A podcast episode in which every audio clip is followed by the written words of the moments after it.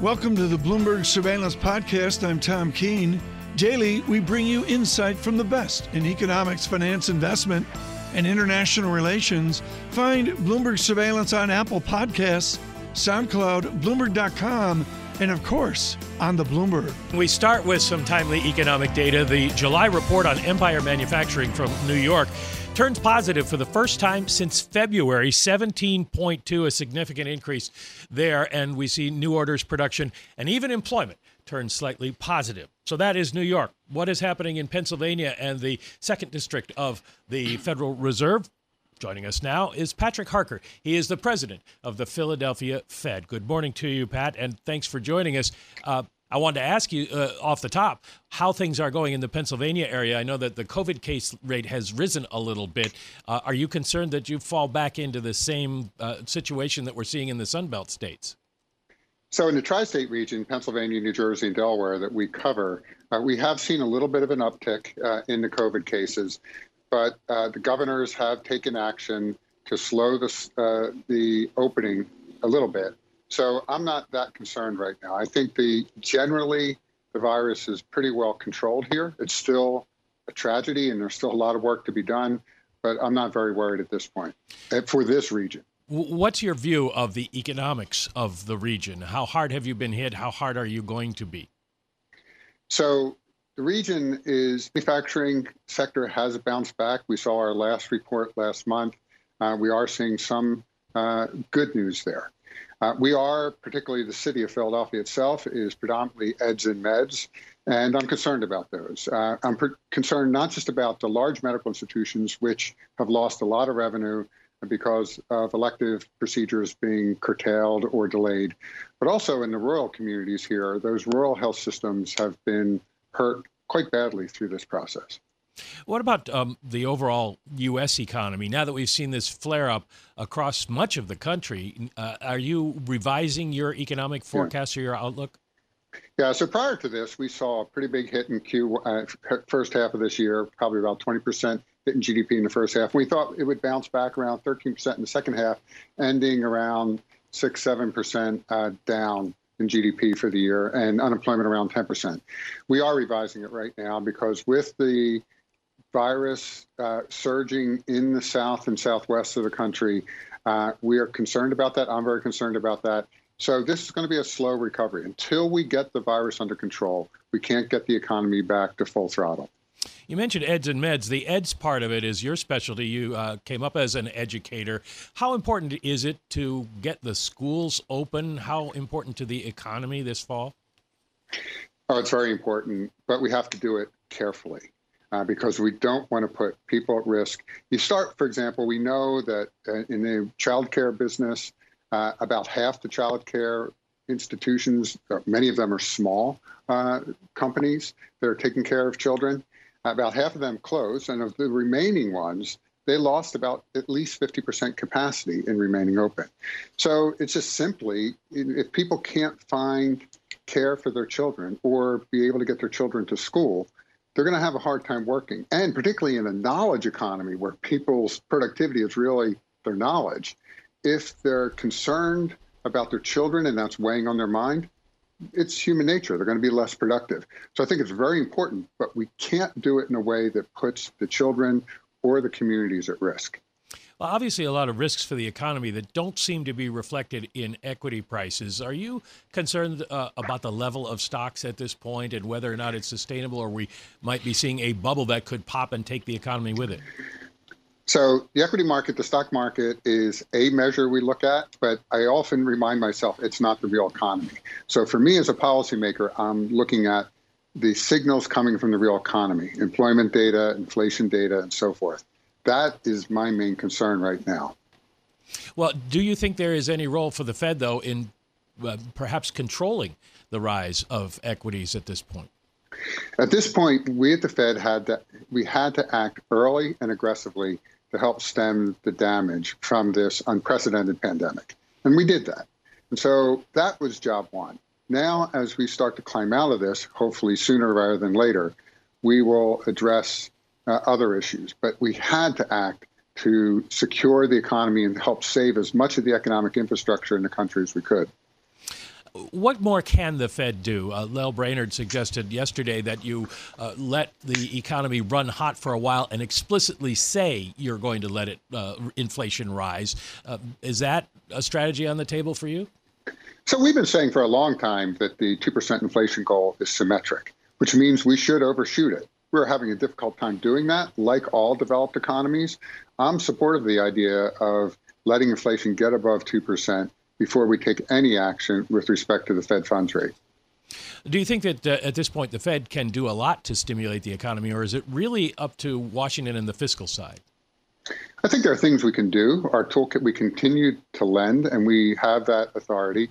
But, yeah, I think the main issues that we're facing right now tend to be on the fiscal side of the house. I would agree with that. What would you like to see? What's the most important thing to come out of Washington? What kind of aid? I know you don't want to mention a specific program, but what kind of thing, where's the economy weakest that needs help? So I think a couple of things I worry about. And again, I don't want to tell Congress what to do, but there are things I worry about. One is a cliff effect of unemployment insurance. Yes, there is a need to get people back to work, and people want to go back to work. But we can't just cut it off, because if we cut it off, people stop spending, and that'll be a hit on the economy. Second, we're seeing the same kind of cliff effect with state and local governments. If they start laying off lots of people, we talk a lot about anchor institutions. Well, one of the big anchor institutions in our economy are state and local governments, so they need some help. So those are two that I think are really important. And the third that I worry about, and we're doing a lot of work at the Fed on, is small businesses, how to maintain the strength of small businesses, particularly for minority communities. The National Bureau of Economic Research recently put out a report saying it's about 40% of Black-owned small businesses have closed during this pandemic. This is not only decimating to those businesses, but to the communities they serve. Well, what can the Fed do? You are banking supervisors. Yesterday in a speech, you were critical of the Paycheck Protection Program for be focused more on bank relationships rather than need. How do you redesign that, or where can the Fed act? Well, I wouldn't say I was critical. What I was saying is that a lot of these microenterprises, that is enterprises with less than 5 employees, and we have lots of those in Philadelphia and all around the country, they don't have banking relationships because for a lot of reasons, they don't necessarily trust the institutions. That's the root problem. We have to solve that problem. I don't accept the fact that people don't have a banking relationship as the status quo, and we should just accept it. We should work on that. We should bring people into the system so that they can have access to things like PPP programs and just have lower fees and better service to build their businesses. Before I let you go, I want to ask you how you're following the economy these days. We've had 2 better than expected jobs reports. Do you think we get the same thing for the month of July, and does it really matter? It all depends. Because of what's happening with the resurgence of the virus, I'm a little skeptical that we're going to see as good a jobs report, but we'll see. But it all comes down to right now controlling the virus. The health of the economy is dependent on the health of all of us. And until we get the virus under control, we're not going to get the economy back to where we all want it to be. You mentioned the fact that we're coming up on this fiscal cliff in July. In the end of September, we're going to have a lot of your lending programs expire. Do you anticipate at this point they continue? Potentially. It will depend on what the state of the economy is at that time. All right. Thanks very much to Patrick Harker, the president of the Philadelphia Fed. Thanks for joining us today. It is about Ireland and the bombshell announcement this morning on Apple Computer. What's wonderful about this is we have with us the finance minister of Ireland, Paschal Donohoe. And what is so interesting of Mr. Donohoe is his trek from Trinity College in Dublin to real corporate multinational work in the United Kingdom for Procter & Gamble years ago. He has lived the multinationalness of the United Kingdom, of the Republic of Ireland, indeed of Luxembourg in Europe. Finance Minister, we are thrilled to have you with us. Welcome to Bloomberg Surveillance. Were you surprised by this huge, huge win for your nation and for Tim Cook in Cupertino? Well, I always believed such an outcome was possible, and Ireland has been very clear now over many, many years that we do not make special tax agreements with any company, big, small, here in our country, and all taxpayers are treated equally. We really value the relationship that we have with an employer such as Apple, like we value the relationship that we have with all employers in Ireland. And we do not do special deals for them. And this ruling here today is a recognition of that. Minister, you have lived this with P&G years ago. I want you to explain to those of continental Europe and, frankly, those of you worldwide that appropriate tax policy for multinationals is not a theft from the general taxpayer. Well, I believe it's absolutely imperative that big companies are taxed effectively and they are taxed fairly. And I also believe that for very big digital companies, how we are going to tax them in the future is also going to change. But what was so important about this particular issue is an allegation was made that we were in some way treating Apple differently to other taxpayers that would be here in Ireland. This matter ultimately ended up in the General Court of the European Union, and it's been settled in the way that you've now described. So the message from me as a finance minister here in Europe is that companies, whether they're from Europe, America, or anywhere else in the world, have to be taxed effectively and fairly. And this was a really important issue for our tax code here in Ireland. Moving from taxing to spending, there's a big question. You are the president. You are the head of a group of 19 finance ministers that will all get together this weekend for that European Commission meeting where they're going to be speaking about that key trillion euro budget, as well as a 750 billion euro plan that has been proposed. How much pushback are you hearing from the Frugal Four on what has been proposed on bringing that fiscal stimulus down? Yes, there is a diversity of debate in relation to this particular project within Europe and inside the European Union. But very broadly, the point I would make to you and to all your viewers across the world is this is a really signature example of Europe deepening its economic architecture and deepening and making stronger the foundations of the euro. And we are doing that to strengthen the ability of our own economies here in Europe to respond back to the economic shock of COVID. And because this is such a big project, of course there are different views in relation to it. But I do believe that within the European Union we'll reach agreement on the matter. And the concerns that my colleagues and friends have amongst some countries regarding the scale of the fund and how this money can be used effectively and transparently, I believe with creativity and imagination in the coming days or maybe week or so, we'll find a way of reaching agreement. Mr. Donohoe, I want to go back to Apple. I think the sovereignty issue here, and it frankly has to do with the weekend meetings, but the sovereignty issue here is absolutely critical. Frankly, going back to Trinity College and Elizabeth I and the formation of liberty in Ireland, what this decision is really about, folding into all the different EU meetings that are yawners, is about sovereignty of nations to make their own laws. What does it mean for Brussels to see this victory by you today? Well, actually, I believe in the pooling of sovereignty and I believe in the sharing of sovereignty. I'm a passionate supporter of the European project. I'm a deep believer in the process of European integration that we have and the need to look at how we can strengthen it in the future.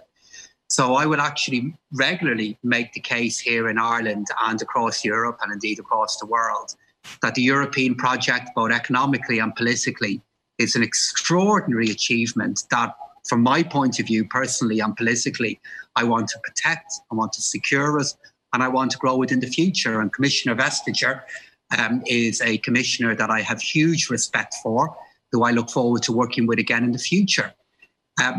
That said, there are always a number of particular areas in terms of how decisions are made and then how they're implemented that are always going to matter to individual nation states. And from our point of view, the reason this was so important is that it created the inference that we used our national sovereignty in some way to give favourable treatment to a company. That wasn't the case. It's been recognised by the ruling here this morning. But, you know, I make all this case and I make that argument, though, in the context of somebody who is a European politician, believes in the European Union and the sharing of sovereignty. But inside that architecture, countries still have roles. They've duties and they've responsibilities. And that's why this hearing was so important. Finance Minister, thank you so much for joining us this morning. Paschal Donohoe is the Irish Finance Minister, off of this extraordinary ruling out of Luxembourg on Apple computer. Daniel Tannenbaum is expert at what financial companies do given sanction, rules, and law changes. He's with Oliver Wyman after a distinguished career. He's got a fancy title of America's anti-financial crime leader, but mostly what he does is go into rooms and say, okay, here are your options. Dan Tannenbaum, what are the options for American banking as they sit 2 blocks from the Mandarin Hotel in Hong Kong? Thanks, Tom. It's going to be a tough morning or day for U.S. banks operating in Hong Kong as they really think about what this could mean. I think it's really important to note, though, that sanctions weren't actually levied yesterday, but a framework was essentially established through the signing of the Hong Kong Autonomy Act. But if these sanctions are put forth, like many think they could be, and these were very much a blunt instrument rather than a surgical use of sanctions in a very sensitive market, it would be nearly impossible for a U.S. bank to be able to comply with U.S. sanctions and Chinese law simultaneously. Well, Dan, this is the issue. I'm trying to understand the scale, the magnitude of the issue before us right now. And let's just think this out. Don't want to get you in trouble with any clients. Let's say there's a bank that starts with an H, ends with a C. They have a headquarters in London and a huge presence in Hong Kong. Oh, let me see now. I'm thinking. Don't name any banks. Yeah. Don't name any banks. We're trying to keep Dan out of trouble. Discreet. Dan, let's say that bank services a particular client that comes under these sanctions. What do they do? I mean, we've talked about this on the show before. I mean, realistically, they're going to have to pick which regulatory regime can end up hurting them the most.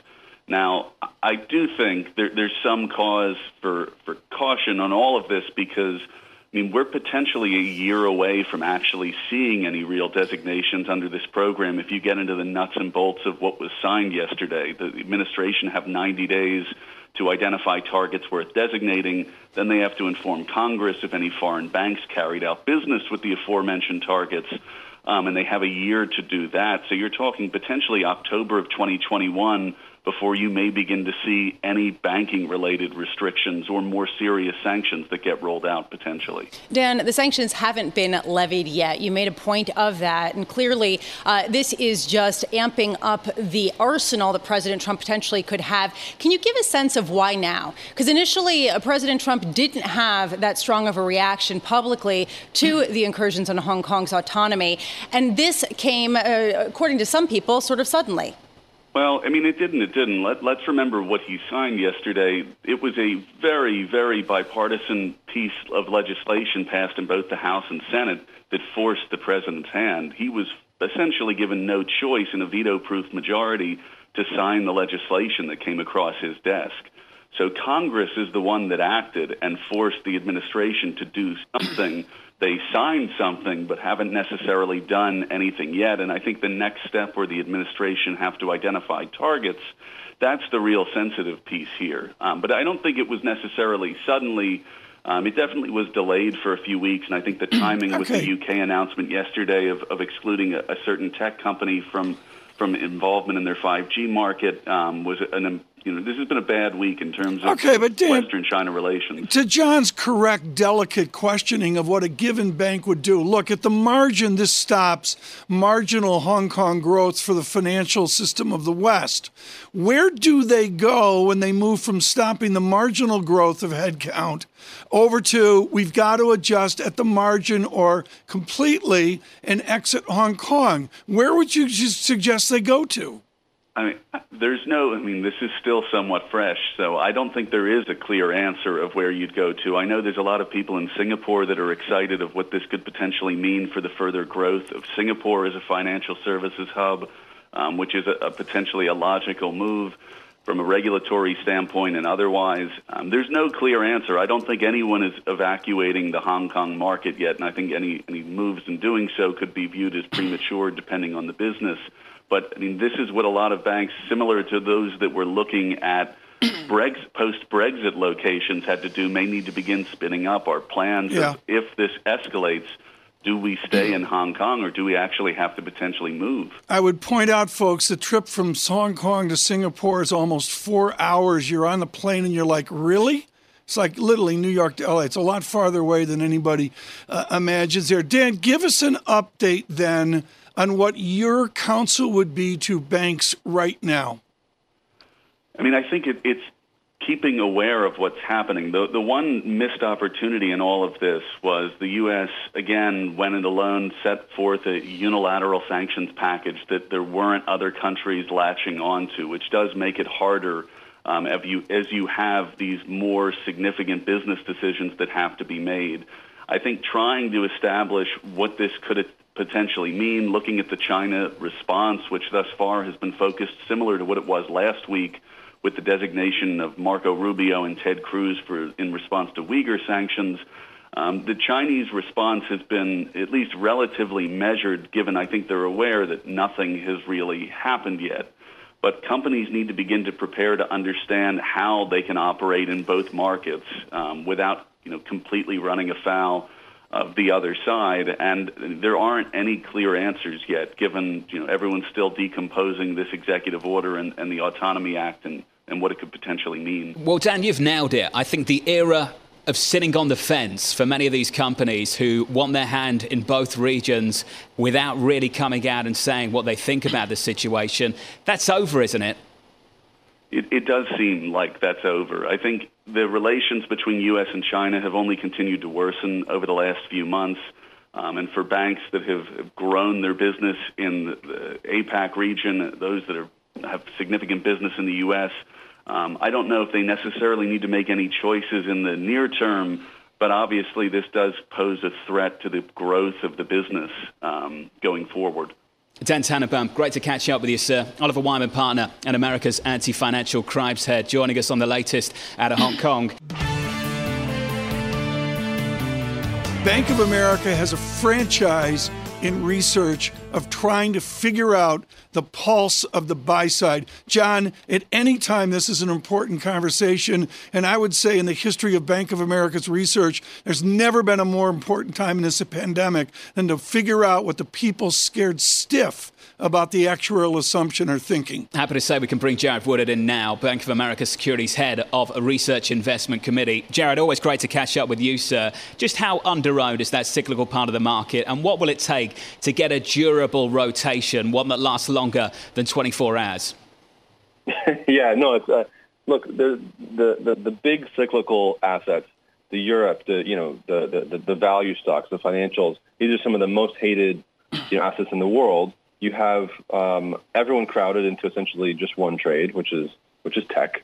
And our contention is that on the one hand, it's not quite as dangerous at this moment to own tech as it might seem. For one thing, a lot of these stocks turn out to be quite more defensive than history would suggest.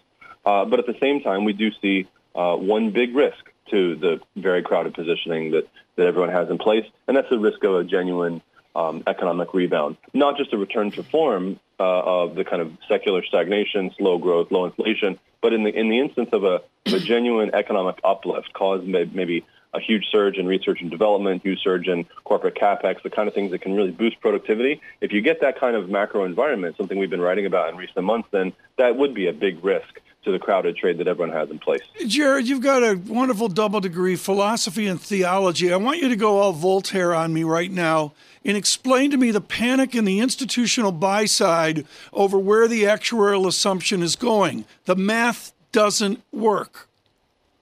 It doesn't. It is an existential risk. Maybe we talk about Heidegger and Sartre for a minute, but the math doesn't work in the long term. I think that's why people are increasingly pushing out of treasuries, out of duration, into more equity-like investments, into parts of the credit market that have a little more risk in them, because the bottom line, they have to get some yield somewhere.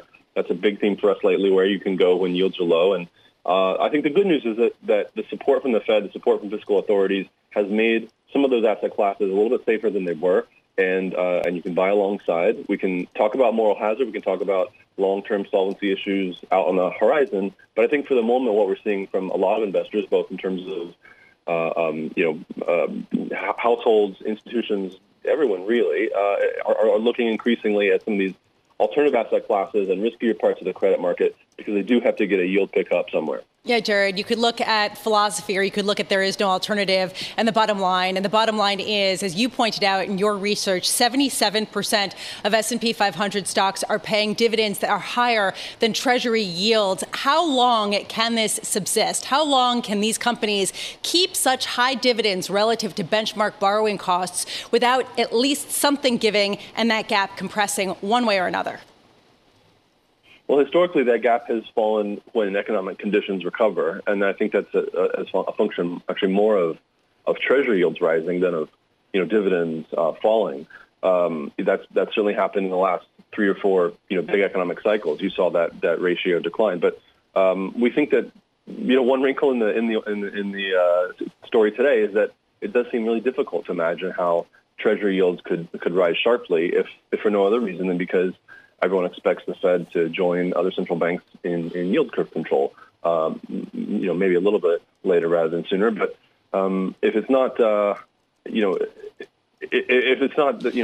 yields rising, it's the other thing. It's the prospect of increasing central bank issuance to fund, expansive new investments, which would be really bullish for growth, but would also be painful for Treasury owners. And for that reason, that's why we say that, it's all essentially one big trade, either your long duration, your long technology, your long defensives in various ways, or you're starting to look for avenues to bet on a meaningful economic rebound. Jared, there's also the other thing of companies cutting their dividends. How concerned are you about the fact that we've seen companies cut their dividends at the fastest pace on record so far this year, with a likelihood that that's going to continue in some shape or form going forward?